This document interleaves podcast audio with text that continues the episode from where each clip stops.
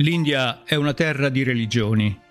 Indù, buddisti, jainisti, cristiani, musulmani, parsi e sikh formano la nazione.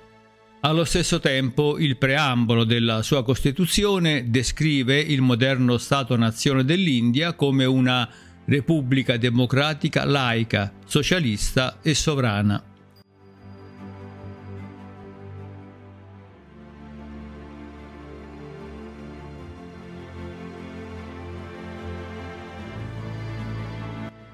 Ma a bilanciare, negoziare e mediare le rivendicazioni della laicità e quelle delle varie comunità di fede in India eh, beh, rappresenta uno dei problemi più difficili e spesso intrattabili nel mantenere la vitalità dell'India come Stato-nazione moderno. Purtroppo la caratteristica fondamentale della tradizione indù ancora oggi è che non c'è una linea di demarcazione tra sacro e laico e nessun'area della vita sociale, personale e persino intima delle persone che sia estranea all'influenza religiosa. Mentre l'abitante del villaggio indiano potrebbe non avere familiarità con i testi sanscriti quelli che vengono definiti alta tradizione, in particolar modo la vasta produzione upanishadica, dove l'interesse per l'esecuzione rituale esasperata eh, fu sostituito dall'interesse a raggiungere gli stessi obiettivi attraverso però la meditazione e la concentrazione, con gli oggetti fisici dei vecchi sacrifici che vengono trattati in maniera simbolica ci sono invece ancora numerosi esempi di inni e canzoni devozionali che si mantengono ancorati alla visione arcaica, dove uno sciovinismo maschilista regola ancora oggi tutti i momenti della quotidianità e dei rapporti interfamiliari.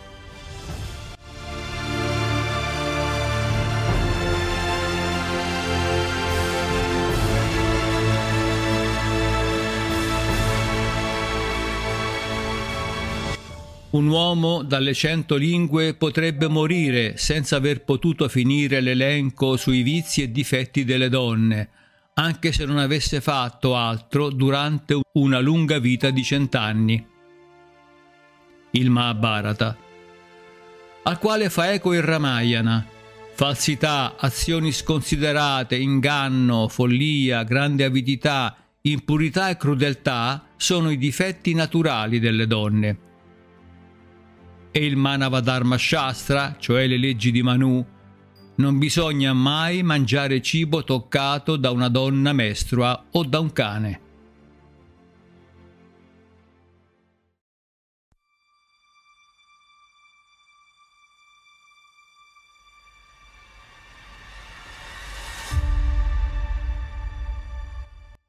La mattina del 4 settembre 1987, intorno alle 9 di mattina, Rup Kanvar, una ragazza diciottenne istruita, cresciuta a Deorala o Divrala, di famiglia benestante, si trova nel villaggio eseguendo le attività di routine, quando vede arrivare un'auto proveniente dall'ospedale di Sikkar, capoluogo dell'omonimo distretto appartenente allo Stato federale del Rajasthan eh, a poco più di 70 km.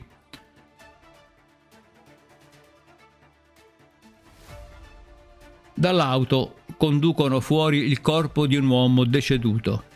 Rup ha un'improvvisa intuizione che quel cadavere sia del suo giovane marito, Mal Singh, di 24 anni. Si erano sposati appena otto mesi prima, il 17 gennaio, erano vissuti insieme solo 20 giorni dopo il matrimonio perché la ragazza trascorreva la maggior parte del tempo con i suoi genitori. Probabilmente, come avviene all'interno della cultura tradizionale, fu un matrimonio combinato e non il risultato di una attrazione amorosa, beh, come siamo abituati a considerarlo in Occidente.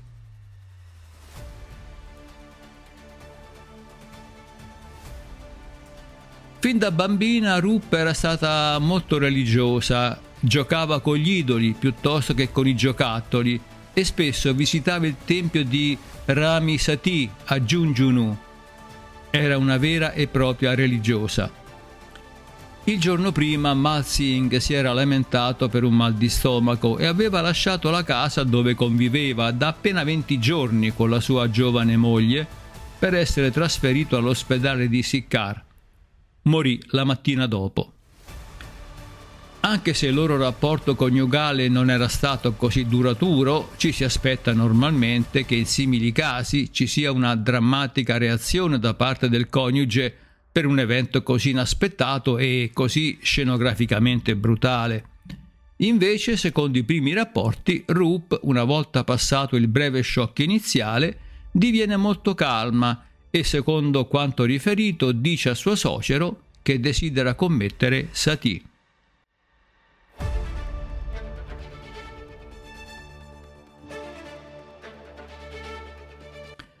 Sati è un'antica consuetudine si dice con molta passione da parte degli ambienti cosiddetti tradizionalisti che si tratti invece di una tradizione scritta e non di una consuetudine, ma questo è oggetto di discussione, nella quale la vedova sceglie l'autoimmolazione sul rogo della pira funebre del marito defunto, facendola diventare una donna casta e virtuosa. Quindi Rup si veste con gli abiti da sposa e conduce il corteo funebre al luogo della cremazione nel centro del paese, cantando il Gayatri Mantra e benedicendo le persone.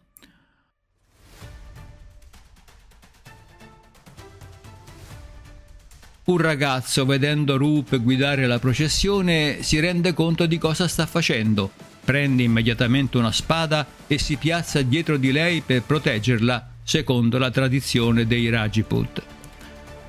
Quando la processione giunge al terreno della cremazione, circa 5 o 7 giovani Rajput armati di spade arrugginite si uniscono al ragazzo facendo la guardia a Rup. Intanto i genitori della ragazza, che risiedono a Jaipur, appena a due ore di distanza da Deorala, sono completamente ignari della morte di suo genero Mal Singh e di quanto sta succedendo con la decisione della loro figlia di immolarsi volontariamente sulla pira del marito.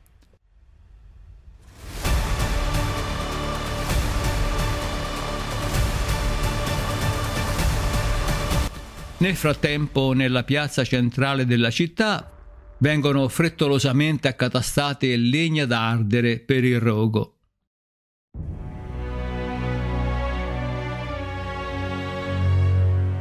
non ce ne sono abbastanza e questo causerà lo spegnimento delle fiamme durante il sacrificio e la necessità quindi di doverlo riattizzare.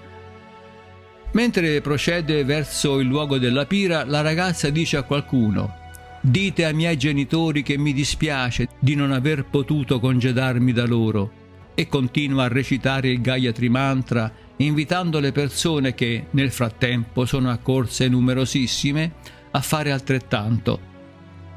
Alla fine saranno presenti in almeno 4-5 mila. Giunta sul luogo della cremazione, la ragazza sale sulla pira e pronuncia ancora una volta parole di rammarico, questa volta però rivolte al suocero di non poterlo più servire. Poi si siede e con un atteggiamento sorridente e ispirato poggia in grembo la testa del marito defunto. Alza un braccio verso il cielo e, improvvisamente, una fiamma divampa, iniziando a bruciare la legna accatastata insieme ai due corpi, uno già privo di vita e l'altro ancora nel fiore della sua vita.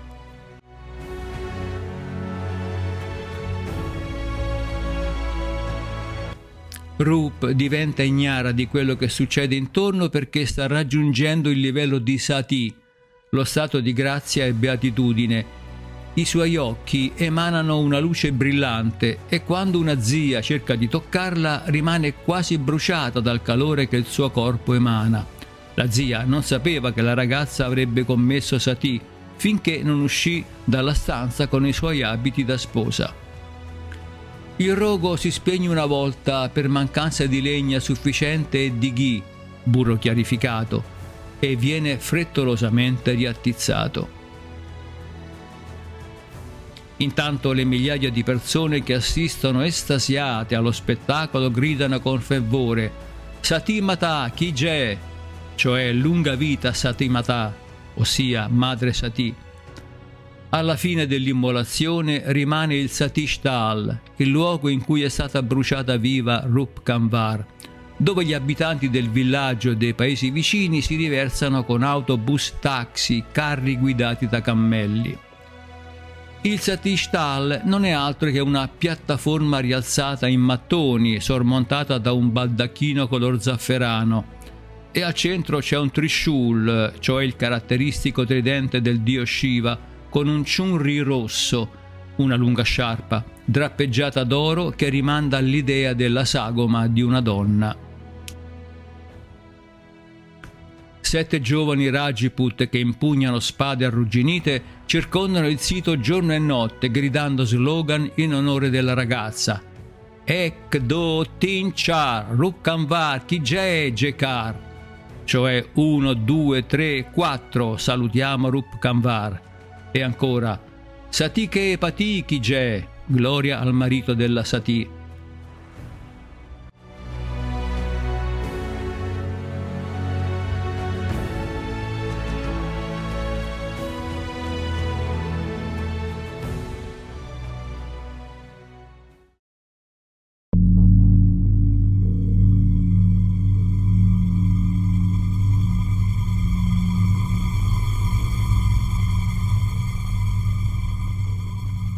Ora, mettiamo da parte questa cartolina che raffigura ufficialmente l'immagine di un evento avvenuto 37 anni fa, alla quale la cosiddetta tradizione è ancora fortemente legata e che influenza pesantemente la situazione delle donne in India e mettiamo sotto i nostri occhi l'altra cartolina, disegnata dagli avvenimenti così come sono stati indagati con competenza e passione dal gruppo di inviate appartenenti al Comitato per le donne e i media dell'Unione dei giornalisti di Bombay, composto da tre giornaliste, Mina Menon, Gita Seshu e Sujata Nandan. Il loro eccezionale documento, formato da una relazione composta di 40 pagine, ha fatto il giro del mondo ed è l'unica fonte attendibile alla quale si sono riferiti sia giornalisti che saggisti e autori di libri su questo argomento. Attualmente è reperibile sul web solo una fotocopia e purtroppo sbiadita in alcuni punti, che rende impossibile decifrare alcuni brevi passaggi, oltre naturalmente alle biblioteche di numerose università della Gran Bretagna, Stati Uniti, Canada, eccetera. Personalmente mi sono cimentato nella traduzione in italiano di questo documento, che ora è possibile scaricare dal sito eudemonia.blog nella voce del menu Download a semplice scopo informativo.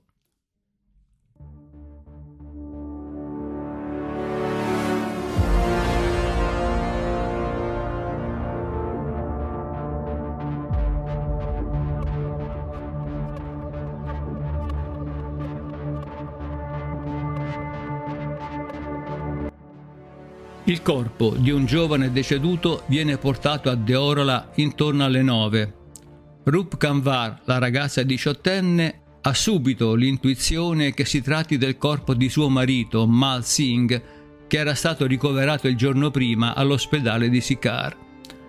E conoscendo la consuetudine in vigore in Rajasthan, soprattutto nel grande gruppo di caste che va sotto il nome di Rajput, per i quali ci si aspetta che la vedova segua la stessa sorte del marito defunto, immolandosi sul rogo della pira funebre, Rup scappa di casa e si nasconde in un danis, cioè un fienile, nel campo circostante.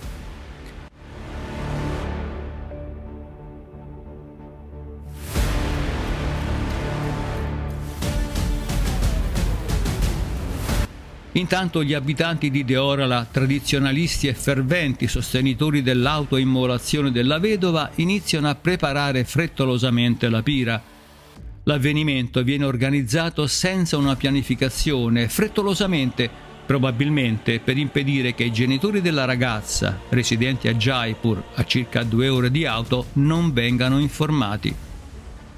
ma a causa dell'assenza della vittima, la quale è fuggita via disperata, questi preparativi vengono momentaneamente interrotti. Vengono effettuate delle ricerche e alla fine la ragazza viene trovata rannicchiata nella stalla.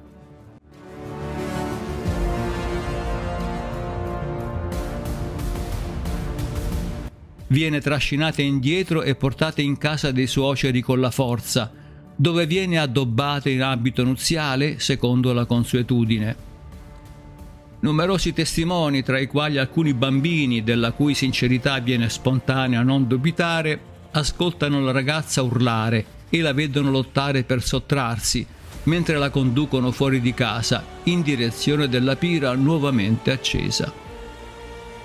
Questo punto i giovani Rajiput la circondano con le spade, apparentemente per proteggerla, ma in realtà per rendere la fuga impossibile. Un altro ragazzo che assiste al drammatico episodio vede Rup con la bava alla bocca.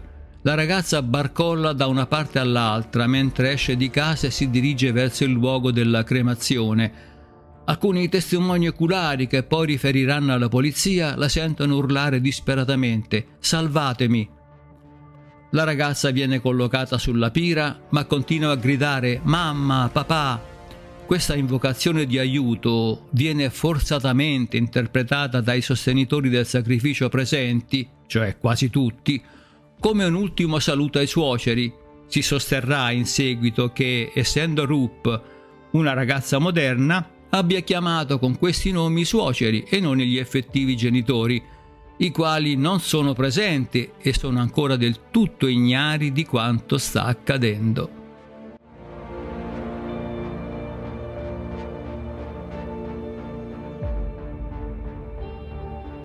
Rup Kanvar agita ancora le braccia in aria in cerca di aiuto, ma questo viene interpretato dagli abitanti del villaggio, offuscati dall'impeto religioso, non come un segno della sua lotta per sottrarsi, ma come un segno che elargisce benedizioni.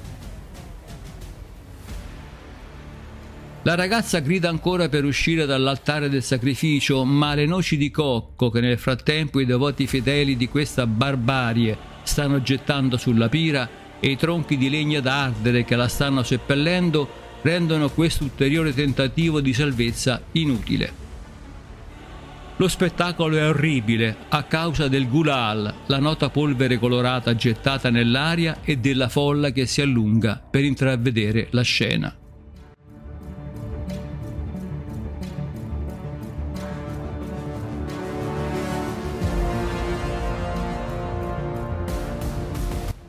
A questo punto della narrazione la compilazione dei resoconti della stampa, sia in hindi che in lingua inglese, presenta un quadro incerto e contraddittorio. Alcuni rapporti affermano che quando Rup Kanvar seppe della morte di suo marito, disse a suo padre che voleva diventare una sati.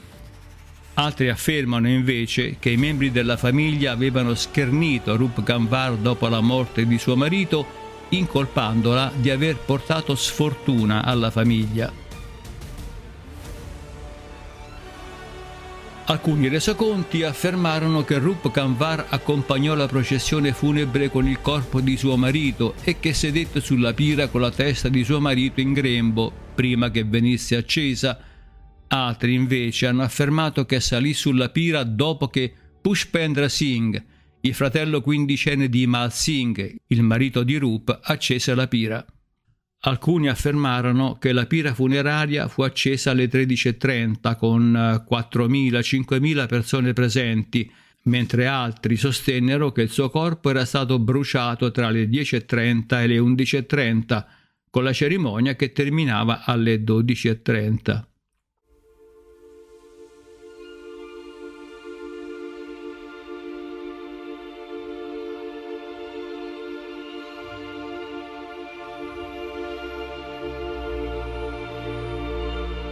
La notizia dell'evento raggiunse la stazione di polizia di Ajitkar, a circa 4 km di distanza.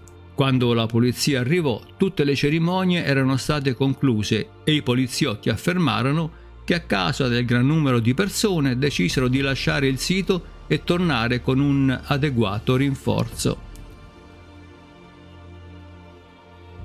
La polizia arrivò con i rinforzi entro le 17, sostenendo che il ritardo era stato causato da problemi al veicolo. Fu registrato il caso ai sensi della sezione 306, cioè incitamento al suicidio del codice penale indiano, e la polizia affermò di aver anche tentato di aprire un caso di omicidio ai sensi della sezione 302. Il 5 settembre l'ufficiale responsabile del distretto di Sikkar arrivò per verificare i fatti.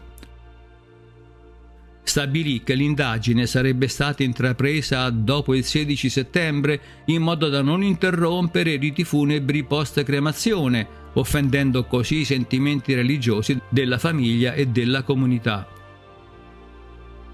Il 9 settembre il cognato di Rup Kanwar, il quindicenne Pushpendra Singh, che aveva acceso la pira funeraria, fu arrestato ma rilasciato su cauzione il 14 settembre.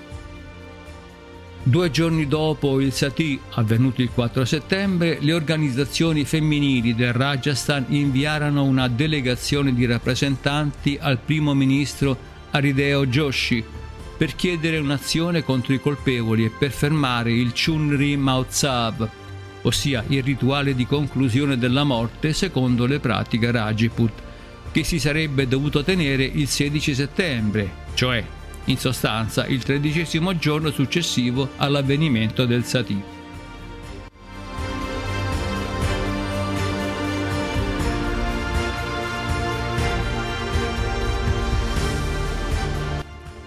Il 15 settembre il primo ministro condannò il Sati come illecito e improprio e promise un'azione severa contro i colpevoli, l'Alta Corte del Rajasthan ordinò al governo statale di garantire che non si svolgesse alcuna funzione pubblica che potesse avere l'effetto di glorificazione dell'istituzione di Sati.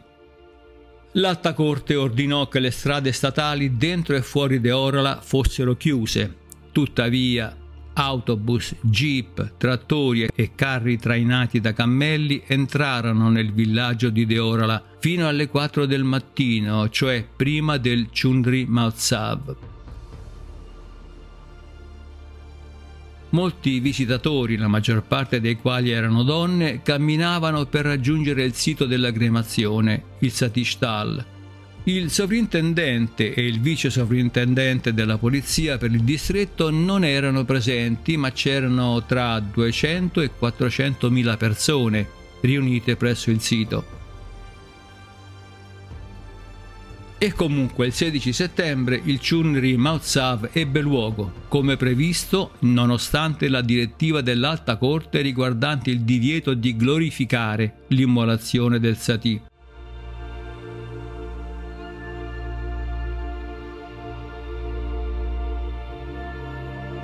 Prominenti leader Rajput, tra cui il presidente dell'unità statale del Janata Party, il capo dello Yuva Janata, cioè l'ala giovanile dello stesso partito, e il segretario congiunto del Comitato del Congresso del Pradesh assistettero alla cerimonia, offrendo preghiere e facendo donazioni.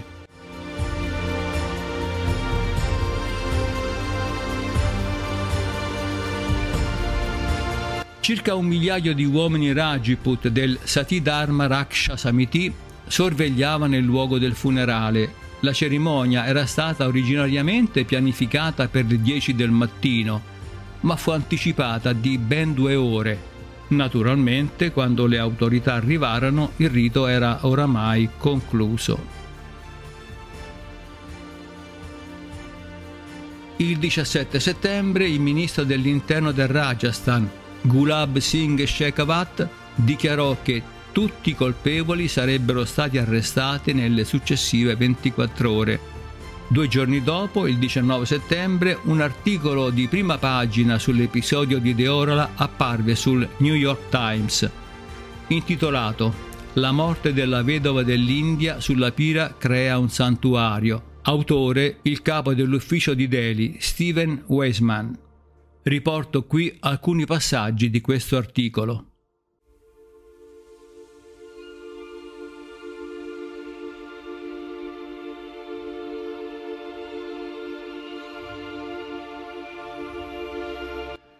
All'inizio di questo mese gli abitanti del villaggio addolorati si sono riuniti qui per il funerale di un giovane di un'importante famiglia locale che era morto improvvisamente, apparentemente per la rottura dell'appendice. La cerimonia di cremazione è stata pianificata secondo le tradizioni indù. Ma presto venne invocata un'altra antica tradizione quando la vedova sconvolta dell'uomo di 24 anni si pose o fu posta sulla pira funeraria. Gli abitanti del villaggio dicono che è morta tra le fiamme cantando un mantra in cui prometteva fedeltà al marito. Si trattava di una sati o immolazione di una vedova, la prima dopo molti anni, il gesto è stato denunciato dalle autorità, dai giornali e dai gruppi femminili, ravvivando il dibattito sul perché le superstizioni sopravvivono anche tra le persone istruite e benestanti. Ma qui, nelle pianure del Rajasthan, sede degli antichi stati principeschi dell'India e della casta guerriera Rajput relativamente prospera e istruita, la vedova ventenne Rup Kanvar è diventata una santa, e il suo luogo di cremazione è un santuario.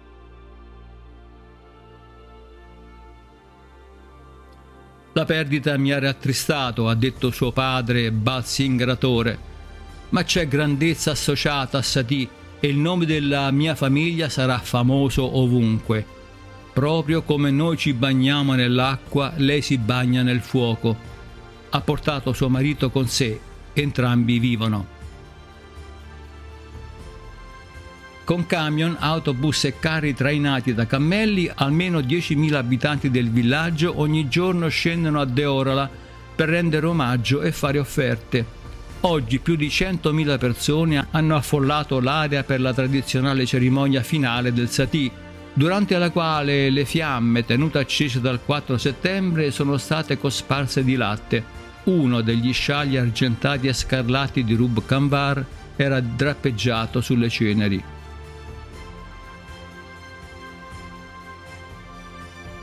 Sati non è possibile per tutte le donne, solo per quelle che sono molto benedette, ha detto Ratan Kanvar, una donna di 58 anni, madre di due figli, proveniente da un villaggio vicino, in un tipico commento. Sono venuta qui per le benedizioni di questo luogo santo.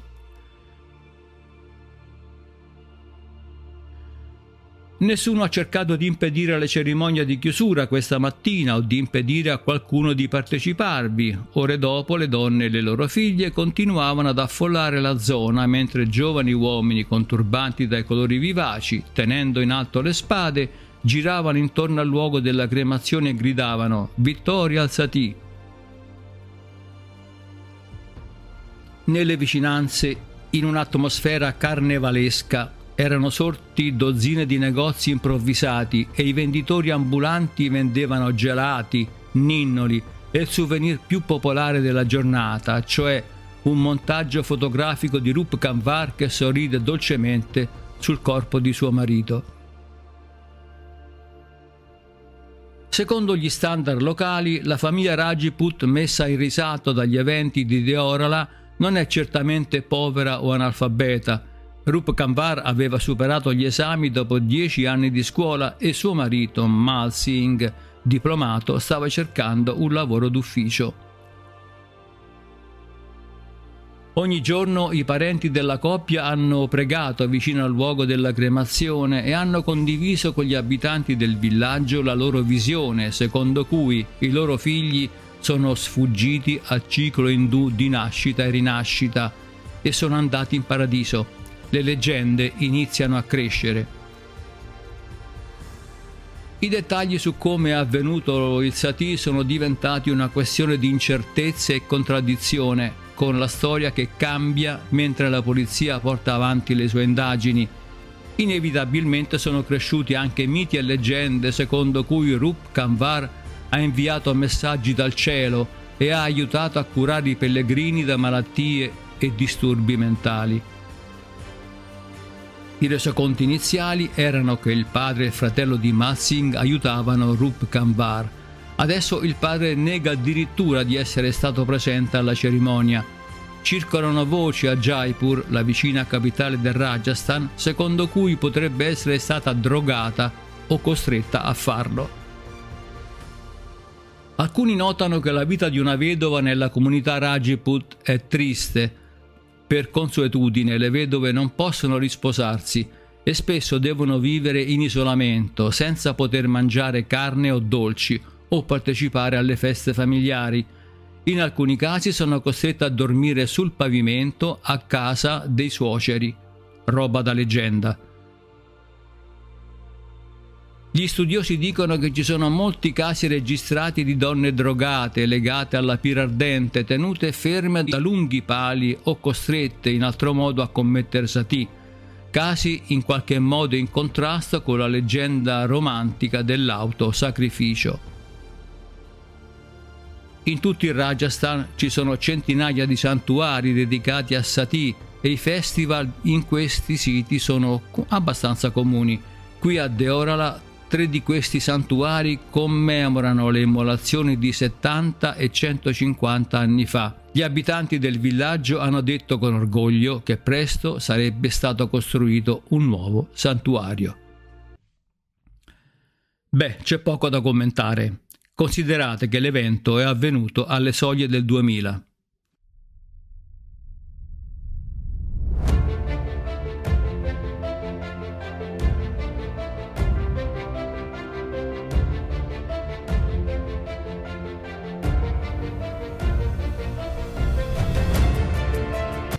Il 26 settembre di quell'anno 1987 alcune vedove marciarono in protesta a Nuova Delhi contro il Sati e l'incapacità del governo di attuare schemi di assistenza sociale per le vedove. Criticarono anche il primo ministro Rajiv Gandhi per il suo silenzio sull'argomento.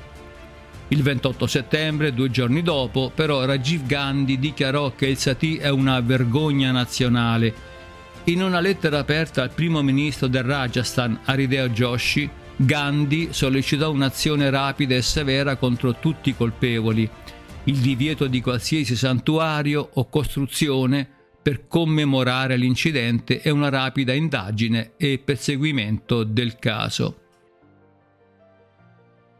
Il primo ottobre dello stesso anno l'ordinanza sulla prevenzione del Sati fu approvata dall'Assemblea del Rajasthan definiva Satie come la pratica di bruciare o seppellire viva qualsiasi vedova insieme al corpo di suo marito o a qualsiasi articolo o oggetto, indipendentemente dal fatto che tale combustione fosse stata volontaria da parte della vedova.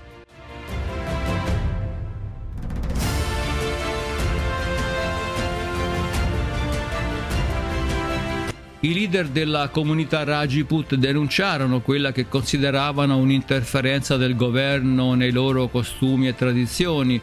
Le femministe criticarono la necessità di una nuova legge, affermando che esistevano già disposizioni specifiche all'interno del codice penale indiano per prevenire un tale evento e che le leggi già in vigore dovevano essere vigorosamente imposte. Nei mesi e negli anni successivi all'intensa sequenza di eventi a Deorala e altrove, molti libri e articoli accademici sono stati scritti e si sono svolte molte conferenze e dibattiti accademici sui significati del Sati di Rup Kanvar. L'immolazione di Rup Kanvar è diventata una lente critica per l'analisi di genere nell'India postcoloniale a causa delle contraddizioni nelle varie narrazioni che il Sati ha suscitato. Ma la martire diciottenne è diventata anche il simbolo per i nazionalisti e i tradizionalisti indù, per immaginare una nazione formata attraverso rigide demarcazioni di casta, di genere, di classe, di religione È stata comunque un'occasione per lo Stato di proclamare il suo impegno per la laicità e il progresso approvando l'ordinanza di prevenzione anti-Sati dell'ottobre 1987, senza però attuare misure per l'effettiva applicazione. Ed è stata anche un'occasione per le femministe di dimostrare lo status di vittima di Rup Kanvar, concentrando anche l'orrore e l'indignazione di una nazione sulla difficile situazione delle donne indiane.